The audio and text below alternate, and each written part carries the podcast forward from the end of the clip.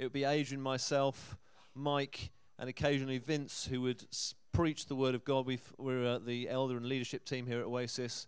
It's our calling, not a, it's our calling kind of way, but we feel like God has called us to do this kind of ministry and the church has released us to do it. Uh, however, we also want to recognize gifting and passion in uh, the, the body as a whole. And we know there's a number of people in Oasis that are keen to explore their preaching and teaching gift as well. And they do that through other different areas of church ministry uh, across the year. So everybody that uh, is coming up, as it were, over the, the next couple of weeks is already known and loved in Oasis Church and speaking in some capacity elsewhere. So we want to as a church, get behind these people as they bring to us something from the Word of God, which is our usual series, i.e., the Abraham series, and we're really behind them. So I want you to, I want you to be full of encouragement because it's a bit nerve-wracking when you don't do this kind of thing normally.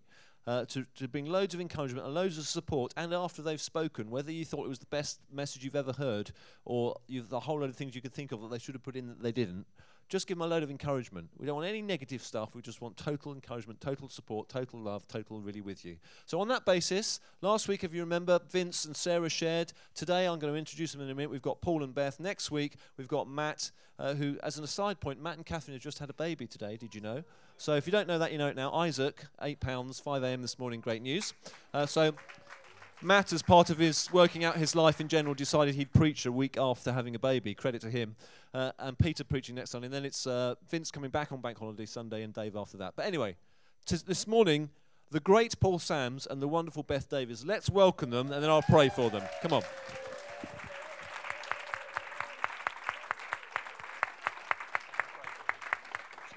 Oh, cool. So let me just let's just pray for them. Let's just shut our eyes for a minute. Lord, thank you for these two that have spent time in your word, seeking your face to bring some encouragement to us from you this morning. I pray you bless them, give them your peace, fill them with your Holy Spirit. Lord God, would they know your hand of blessing on them and our hand of encouragement with them. In Jesus' name I pray. Amen. Amen. Thank you.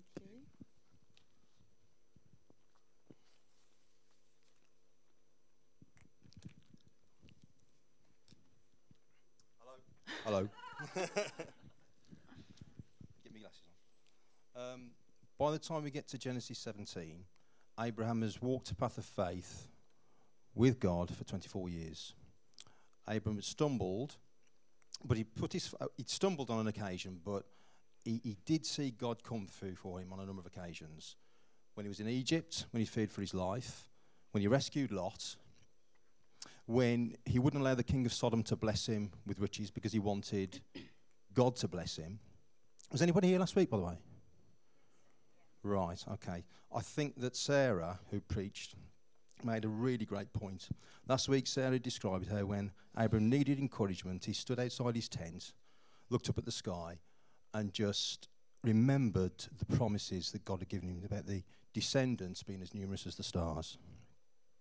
I'd like to add to that and say that Abram probably also looked back, remembering the good things that God had done for him, then look forward, remembering the promises upon his life, and then use both of them to strengthen his faith. And we can do the same thing by looking at the great things that God has done for us individually and as a church in our past, then looking forward, remembering the promises on an individual basis and as a church, strengthening our faith, bringing fresh hope and increased love. I'm just going to now hand you on to Beth. Is that working? Yeah. I feel like Janet Jackson. um, I'm not going to sing. Um, I'm just going to read the passage that we're going to talk about today. So it's Genesis 17, verses 1 to the end of 13. So it's the covenant of circumcision. When Abram was 99 years old, the Lord appeared to him and said, I am God Almighty. Walk before me and be blameless. I will confirm my covenant between me and you and will greatly increase your numbers. Abram fell face down, and God said to him, As for me, this is my covenant with you. You will be the father of many nations. No longer will you be called Abram, your name will be Abraham, for I have made you a father of many nations. I will make you very fruitful. I will make nations of you, and kings will come from you. I will establish my covenant as an everlasting covenant between me and you and your descendants after you for the generations to come to be your God and the God of your descendants after you. The whole land of Canaan, where you're now an alien, I will give as an everlasting possession to you and your descendants after you, and I will be their God. Then God said to Abraham, As for you, you must keep my covenant, you and your descendants after you for the generations to come. This is my covenant with you and your descendants after you, the covenant you are to keep. Every male among you shall be circumcised. You are to undergo circumcision, and it will be the sign of the covenant between me and you. For the generations to come, every male among you who is eight days old must be circumcised, including those born in your household or bought with money from a foreigner, those who are not your offspring. Whether born in your household or bought with your money, they must be circumcised. My covenant in your flesh is to be an everlasting covenant A bit repetitive, but I hope you got the gist of that. So before I start, I just want to um, ask anybody, not that I've prepared this in any way, a few people got texts this week, but ask anybody if you had a nickname at school, if you can put your hands up. Yeah, Gareth? Uh, Big Gaz. Great nickname, I wonder why. Mophead. Mophead. Oh, Thank you for sharing that. Your hair's beautiful, can I just say? I've got curly hair too. I had something similar, but I'm not sharing that with you. Anybody else? Yeah, can you? Or maybe just shout it out. Maybe just shout it. Personal, small and mighty. Great one. I like it. Yeah. Skull. Ooh, that sounds a bit dangerous. Anything else? Yeah? Georgie Porgy. Georgie Porgy. I'm not going to say a word about that one. Okay, so, oh, yeah. Kojak. Oh, Kojak. Sorry, that's your accent. That's really rude. Kojak. Okay, so Kojak. Again, not saying a word about that one. Um, so nicknames can be positive, can be negative, can be helpful. They can tell us a bit about people, can tell us a bit about their history, maybe what they were like at school, or sometimes they're not helpful at all. So I've got a few pictures up that are going to come up. First one, can anyone shout out who that is? Gazza. Yeah. What's his real name? Yeah, thank you. I think Gazza is a stupid nickname because I'll let you into a secret. I thought he was called Gary Gascoigne for a very long time because I thought Gazza, Gary makes more sense. Okay, next one. Know who this is? Freddie Flintoff. Again, what's his real name? Confusing, isn't it? Right? His real name's Andrew. He gets called Freddie. Really confusing. Um, a third one. Does anyone know who that is? Jamie from Made in Chelsea, thank you. I'm a big Made in Chelsea fan. Um, this one's quite a sad one because he gets called the boy by his friends, and it really annoys Gareth and I when we're watching it, taking it overly seriously. He gets called the boy because um, basically they will laugh at him and think he's stupid, even though he's their, he's their equal, he's their peer. So I don't really like that one. So nicknames can kind of be helpful or unhelpful a bit more seriously, um, a few years ago, just as I was becoming Christian, I worked in a, I volunteered in a homeless shelter. And there's a guy who came to the homeless shelter who sort of had a bit of a checkered past, shall we say. He'd been in the Hells Angels, been in and out of prison, um, quite a violent guy, big bruiser as well, who'd just become a Christian. And everybody knew him as Animal. So his dad had called him Animal and had basically told him, You're an animal, you are. And so he, he took that on as his nickname. And um, the lady who kind of ran the homeless shelter, who's a really amazing woman, just refused to call him it. She just said, You know what? You're not an animal, you're a man, and I'm not calling you animal. And so she would only call him his real name, which was Mark. And a lot of us in the homeless shelter just thought, oh, come on, get over it, you know, just call him animal, it's his nickname. But she just said, I'm not calling you animal because you're a man, you're not an animal. And um, obviously at the time I was sort of 17, 18, I just thought, you know, get over it. What's the issue? But actually, when I look back, I think that she was able to recognize that that name animal had real power over him. And she just said, That is not who you are, and I'm not calling you it. And I can kind of look back at that and see, I suppose, an image of sort of what Jesus has done for us. So he was willing for his kind of identity and his um, reputation to be completely tarnished before he was um, put to death on the cross, so that we can have an identity of our own. Does that make sense? So, so that woman was willing to basically look a bit of an idiot and for everyone to laugh at her because she wanted Mark to be known as Mark and to be a man and not an animal. That's a little bit about what we're going to talk about today. So the title is, um, it's actually looking back, looking forwards, but we've written it wrong there, but that's fine. So looking forwards, looking back, not a problem. Um, um, it wouldn't be Oasis Church without three points. So I've come up with three points that I'm going to talk about which are the three N's 99 names, and now that's what I call circumcision. when, we, um, when we knew we were going to be talking on circumcision, we both panicked slightly and thought, can we avoid this? But then we thought, it's Oasis Church, they can handle talking about circumcision. And if they can handle it, we can just about handle talking about circumcision. so they're the three ends. So the first one is 99. You might think, why 99? So it's basically the first thing that we know about Abraham, sorry, Abram at this point. It's the first thing we know about Abram after his name. So the, um, the Bible kind of says, the passage that we're talking about kind of says, Abram was 99. Yeah, could you find the passage? Thanks. Um, so we know his name. His name means exalted father, and we'll come on to that in a minute. But the second thing we know is that he's 99. And that's kind of the first thing that struck me when I started reading the passage, I thought, gosh, that's a bit random. 99 years old, and suddenly everything's changing for him. So, why is 99 significant? Well, basically, I think I'm only 27, so I'm not 99 yet, believe it or not. But um, I imagine at 99, you've kind of seen it all, you've experienced quite a lot. But the interesting thing is, no matter what he'd kind of seen and learned along the way and the mistakes that he'd made, when faced with God, Abram immediately did what came naturally. So he was face to face with God, and what came naturally was just falling on his face. Um, the second thing about being 99 was that I think if we had someone who was age 99 in this church, I think it would be someone that we'd kind of respect and look, look up to. Maybe we might ask their advice. We might kind of see what they thought about stuff because we kind of assume that people at 99 know the ways of the world. They've learnt quite a lot. But again, when faced with God, God coming face to face with Abraham when he was 99, it didn't matter that he was 99, he was just God's child in front of him. And again, I'm assuming his identity is fairly set. You know, he's not going to change much. We always laugh about Gareth Nan, who's, um, who's quite energetic at 80, 83, is she? 83, don't know. Um, but when we go out for dinner, we go to one of three pubs, and she ain't going nowhere else. She's pretty stuck in her ways. We've got the choice of the three pubs, and those are the ones we go to. And, um, and I think kind of at 99, your identity is fairly set. You know what you want, you know who you are. But again, with God turning up, God didn't see Abraham as this kind of 99 year old who was stuck in his ways. For God, it was never too old for God to turn up again and transform Abram's life.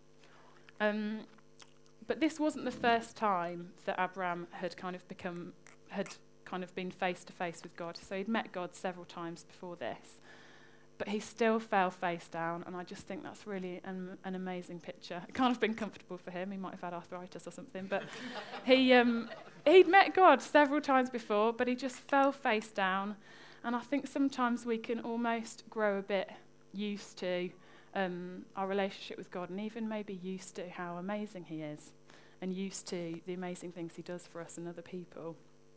So, um, for example, a few times in my life I've kind of said to God, you know, I just feel a bit sort of sluggish. I'm not that excited by God. I don't feel that passionate. And I've said to God, God, can you just take me back to how I felt on the day of my baptism?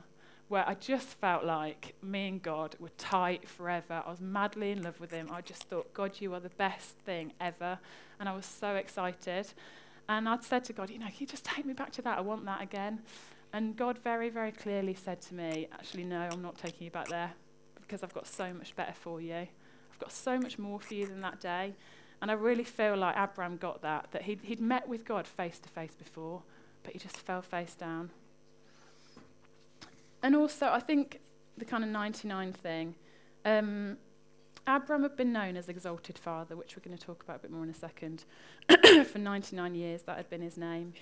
And he may have thought that God had kind of forgotten him and his desires. Sometimes we can get a promise from God years ago that we just get used to not having in our lives, like he hasn't kind of fulfilled that promise, and we just think, oh, fine, I'll just, I'll just live the way I live. He might have thought that God had forgotten him and his desires. But actually, God's timing is completely different to ours. So you kind of think, blimey, Abraham's 99 and now God's just come in and done this amazing thing. But actually, for God, his timing is completely different and it's never too late for him to give us a new identity. Okay. So, what had Abram got used to? So, he'd basically been called Abram, you know, however many times a day that people would call him his name. And it meant um, exalted father. So, exalted kind of means being lifted up, kind of celebrated, put on high. Um, whereas Abram was actually really humiliated. He really felt, I assume I don't know him, but he really felt kind of low hearing that name. Um, he wasn't a father, he hadn't had any children and he wanted children, and he was called a word that means exalted father, which I just imagine must have really kind of tortured him and held him back, really. Um, but before God got to changing Abram's name and giving him this covenant, God actually introduced himself, which I think is more significant. So he said, he basically came in. We've said, when I read it out, um, I am God Almighty, but actually the word is I am El Shaddai. Now, I don't know if you know what El Shaddai means. I didn't, so I looked it up and I found three, um, three translations for it, which were God Almighty, All Sufficient, and God the Destroyer, which kind of seemed a bit, that's a bit of a random one. Maybe someone's made a mistake. But I thought I don't really want to ignore that because I think what God has come in and done is he's actually, he's come in and he's destroyed Abram's old identity. And I think he's destroyed the hurt that it brought him. And sometimes we might kind of pull away from thinking of God, God the destroyer. But I think there are times in our life sometimes where we need God to come in and just smash something. And I think that's what he did. So God is reminding Abram of who he is and his identity before he's going to go near changing Abram's identity. And why did, why did he do this? I think sometimes we need reminding of who God is and what he's done before he can do something in our lives that might seem a bit scary. So, hence the name, looking back, looking forward. Sometimes we need a bit of reminding um, of what he's done in our lives and how amazing he is before he can be like, remember who I am? Right now, I'm going to do this in you. Otherwise, it might be a bit too much for us. So he kind of comes in, what he says straight away is, I am El Shaddai, walk before me and be blameless. So I am God Almighty, walk before me and be blameless quite a big ask. if he came in and said that to me, I'd be like, uh, no, sorry. Um, you might kind of think, if that was anyone else, if it was um, Gus, for example, Gus, you're in front of me, um, and he came in and said, I am Gus Almighty, walk before me and be blameless. so Gus has walked in the room. I am Gus Almighty. Walk before me and be blameless. we'd kind of be thinking, who do you think you are? Like, don't tell me that. Who are you to tell me to walk before you and be blameless? But the difference with God is, what would seem arrogant, anyone else saying it, is that actually God completely lives up to that name. So he's the only one who can call himself it without being arrogant. He is God Almighty. He lives up to it. And that's also why he's able to make those commands. Um, and I'm going to go into that in a little bit more depth. So I think it's, it's quite interesting that God's kind of come in and said, I am God Almighty, because he lives up to that name. But he was talking to Abram, who really didn't live up to his name, and that was what really hurt him. So why change it now? Abram was 99. He'd been called it his whole life. He'd kind of got used to it, probably, even though it was painful. Why change it now? I don't know the answer to that. And I'm all right with not knowing the answer to that. I don't know why God's timing sometimes is completely different to what we want it to be. I don't know. I'll ask him when I get to heaven. We all can. But I can't answer that one. But I do know that I think God really understands the power of words and names, probably more than we understand it. And I think he understands the power of words and names because he created the earth by speaking things into being. But also, you know, the Bible's kind of full of um, analogies and descriptions of the power of the tongue. So in Proverbs, for example, um, it says, Death and life are in the power of the tongue. And I think God really knows that and knows perhaps better than we do how that would have really like speared Abram's heart every time he got called that name. Um, I think also God knows that words and names have the power to make or break our heart and our heart's desires. He has so much better for us than that. He has really great things for us. And so I think that's why. I don't know why he did it in 99, but he did. But he's got great things for us. And he didn't think it was too late to do that for, for Abraham. Okay. So, why was El Shaddai so significant? Again, it's a pretty big demand, as I said. It's like, walk before me and be blameless. I can't be blameless for five minutes, let alone the rest of my life. So, he's asking quite a lot of Abraham. But I think what's really important is to clarify, excuse me, that God's command wasn't, you keep your side of the deal, and if you do, I'll keep mine because that's just not how he works. And also, it would just fail straight away. Us trying to walk before him and be blameless, and then he'll keep his side of the deal just would never work. It was instead, excuse me, I will do this for you. And because of who I am and what I do for you, you will be able to keep your covenant. Does that make sense? So it's basically it's all about who God is and what he's done that enables Abram to keep that huge covenant of walk before me and be blameless. And I'm just struck by that, that it's only ever, I thought that really sums up um, grace, really, that it's only ever because of who God is that we're ever able to obey Him. And if we try and obey Him without who He is and what He's done for us, it just doesn't work, it just falls flat.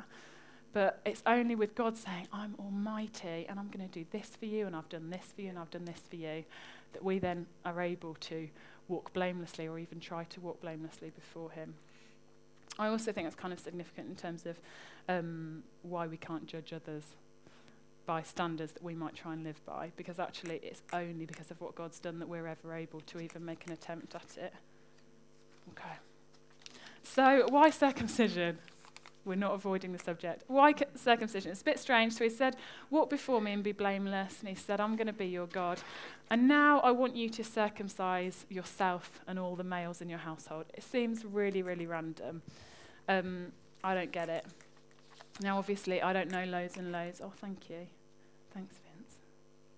Um, obviously, I don't know loads and loads about circumcision. But what I do know is that it's active, um, it's an action, you've got to go and do it. It's a choice. So Abram did have a choice. It was a command, but he did have a choice. And it's pretty final. I'm assuming that once it's done, you can't go back on it. Um, even in this day and age, with um, you know medical advancements, I'm assuming you can't go back on it. Um, but also, it involves pain and then healing, And I think that's a bit like new, having a new identity. So sometimes we can get so used to an old identity, no matter how damaging it is. Maybe a name that someone's called us from school, or maybe um, something someone said to us years ago, or even what we've told ourselves we're like. We can still get used to those identities, no matter how bad they are for us. And actually, it can be a bit painful when we've got a new identity and we sort of think, well, better the devil you know, I'd rather hold on to the old one. So I think circumcision really speaks about this new identity because there's pain, but then there's healing afterwards.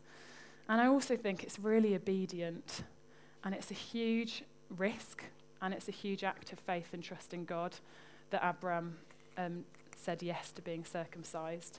And it's a huge risk because actually I think it's interesting that God said, um, I'm going to give you the ability to father children. And he's done that by saying he's given him a new name he said, You are now Abraham, you are father of many nations.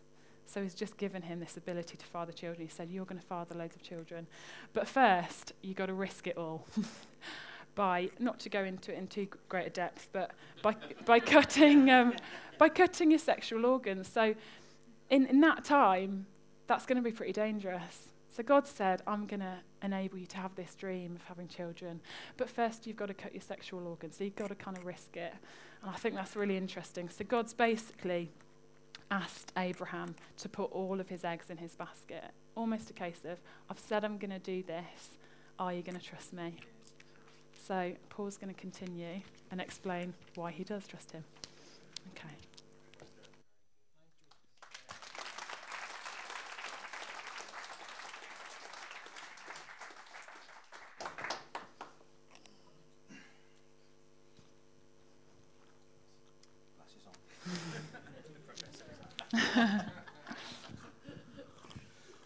Again. Well, there's a lot of circumcision in the passage. I don't want to uh, make anybody uncomfortable. Um, I'm going to be gentle. when Gus told me I was going to preach on circumcision, I thought the instant reaction was, um, a few jokes, a few laughs, it'll be fun. and then somebody said, yeah, but get some, get some theology in there, won't you? yeah, yeah. And then other people, I said, yeah, I'm, I'm preaching on circumcision. And then they'd look at me and they'd say, oh, that's interesting. And I said, well, well, well why is it difficult?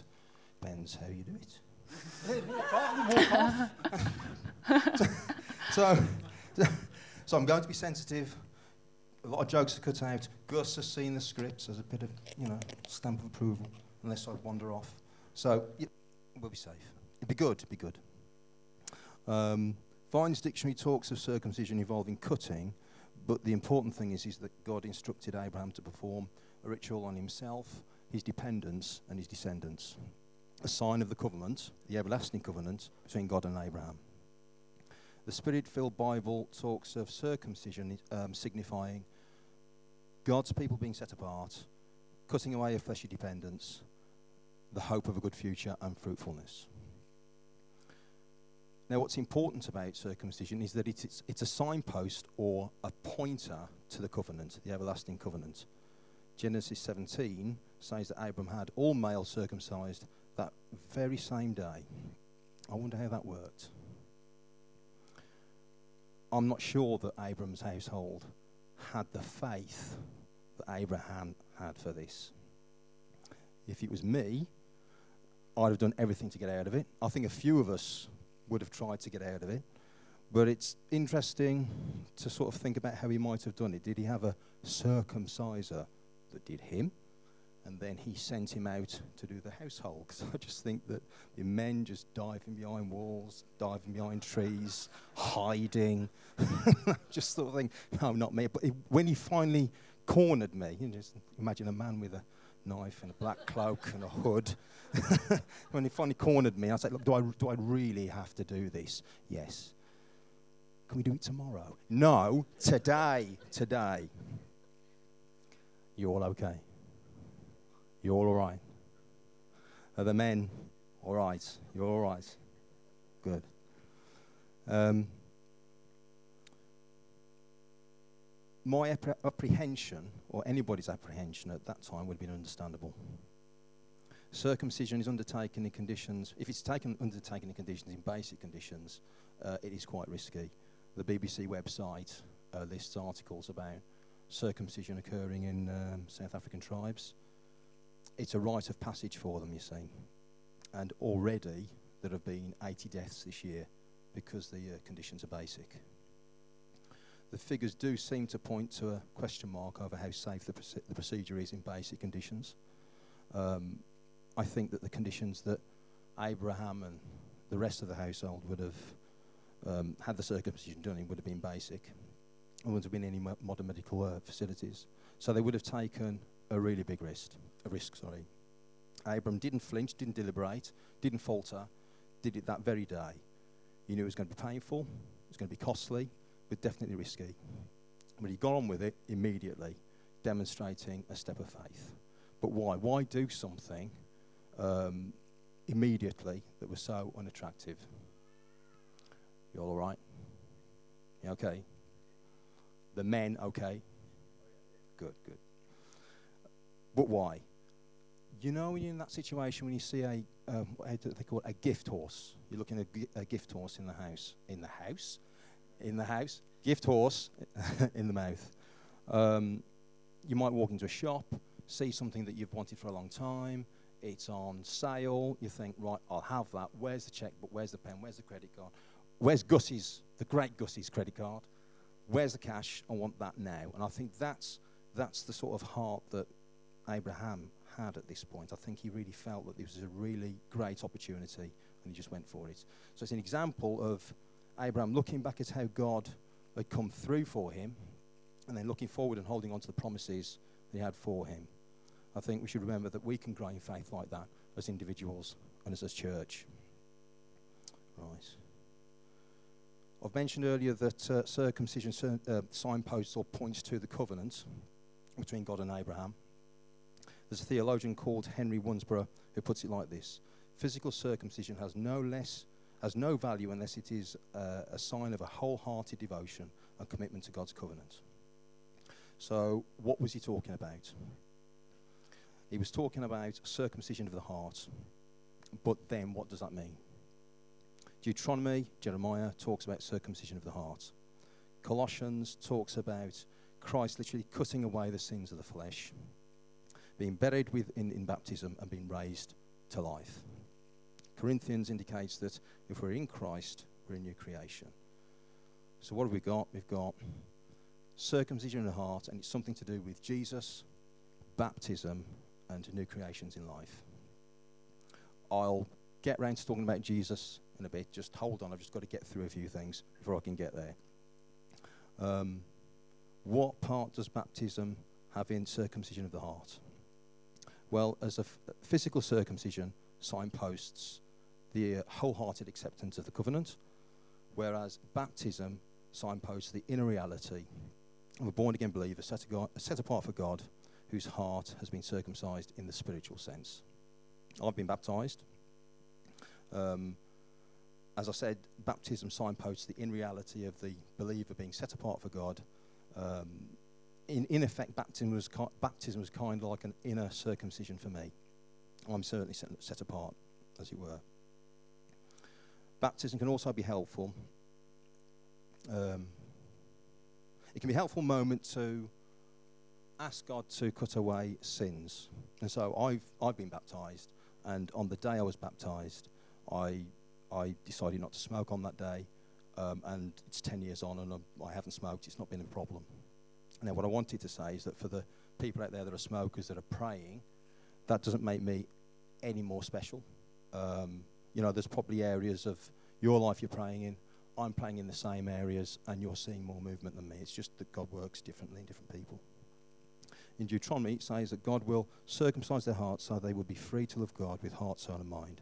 So, what does circumcision of the heart look like? I mentioned earlier that circumcision of the heart was something to do with Jesus, baptism, and new creations.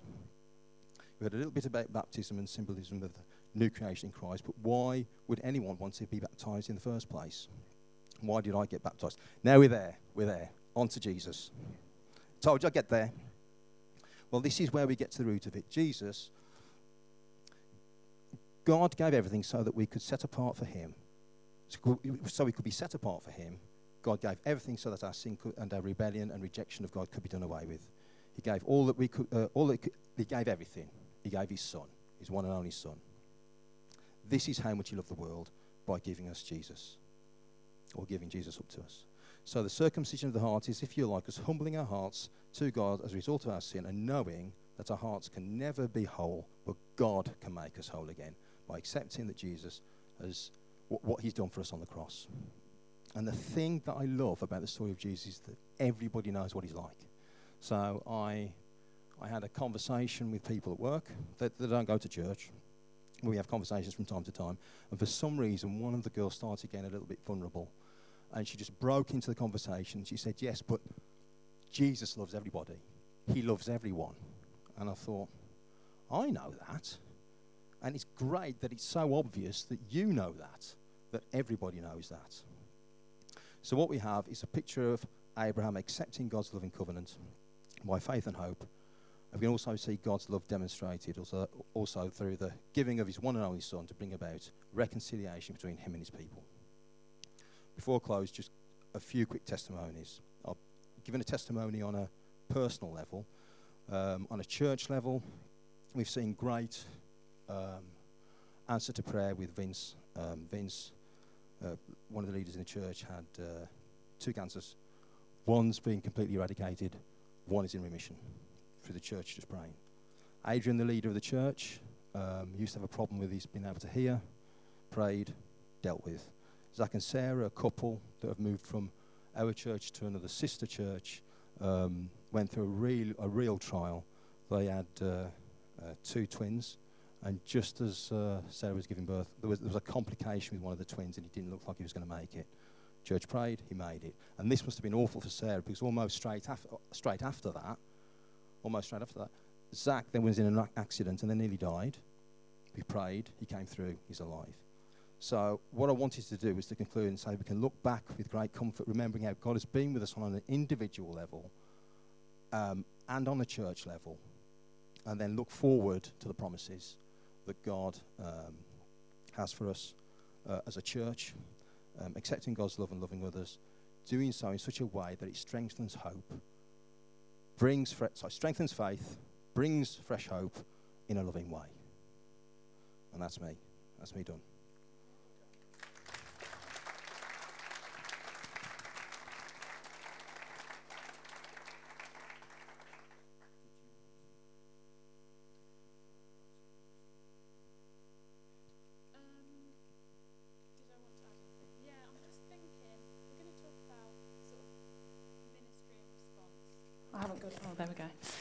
Um, we're going to go on to ministry and response, if anyone wants to respond to what we've talked about. When I was praying before today, I felt really strongly that, well, I suppose it's quite obvious, but that there would be some people who had had words or names said over them that have actually really, really held them back, um, that were lies said to them, but they've held on to them and they've held them back. And I just felt really strongly that there might be people um, who would need some prayer about that, that we can kind of cut that off, as it were, um, today. sorry, that's a really serious thing, and I've just made a joke. I'm sorry. Are you all right? anyway. Are you all right? anyway, so if there is um, if there is anyone, then just then let us know afterwards. Okay, so God did put something on my heart to bring, and I was going to bring it in the message, but we thought it would be better to bring it as a form of ministry. So, in a little while, I'm going to ask you to all stand, close your eyes. I'll tell you what God has brought, then ask for a number of responses, uh, and then we'll take it from there. So, if you could all stand. If you could all just close your eyes. Now, I used to work with someone who uh, used to be in the Marines. Um, as you can imagine, the Marines are faced with danger every day. However, he told me that everybody, whether they believed in God or not, said when you're going into battle, there's only one person you're talking to. When you're going into battle, there's only one person you're talking to. It seems clear that most people pray to God when circumstances are beyond them. If we look at what happened, what's happening at the moment uh, in the world um, over the last few years, there's financial crises, quite a few challenges, and one of which involves families feeling like their very lives are having things cut away. Some people might feel like their circumstances are so far beyond them that their very lives feel like they're circumcised. I don't know what your situation is. Maybe you're not a Christian, but you're thinking about God. Or maybe someone that questions whether God exists. But to those two groups of people, I would say, don't leave it until your circumstances are so far beyond you that you take that moment to talk to God. So if you feel that's you, I'll just ask you just to just put your hand up and then I'll just point to you and then you just put it back down again. And uh, we'll pray for you. If it's too much to do that, come to the front later. Beth and I are here. The ministry team are here. We can pray for you then. So I'll just wait on that just for a little while longer. Just pop your hands up if you if you feel like there's um, circumstances that are just beyond you and you feel you need God's help with it, whether you're a Christian or not a Christian, that's absolutely fine. So just pop your hands up if that relates to you. That's great.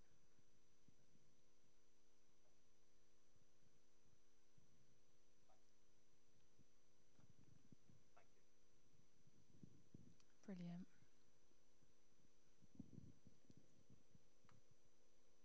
So I'm going to pray over you now. And then if you want to, you can come to the front later and uh, we'll pray over you as a, as a team. Thank you, God, that uh, for these people and for actually for everybody in the congregation, you love them. I thank you that you love everybody. And it seems to me that everybody knows it. please give a revelation of yourself to these people. Let them know that you know how these people are built, you know how they are designed. You saw the blueprint at the beginning of time. You know how they've been created. You know that they can trust you to handle them. We ask that you come and just bring a fresh revelation of your love and a fresh faith in your ability to help them. Thank you for the good things you've done in this church, Lord God. Thank you for the things that you've done in people's lives. We ask that you bring new strength, a fresh hope, and a stronger love. In Jesus' name. Amen. Okay, so that's the that's the end of the meeting per se. If you've got children, can you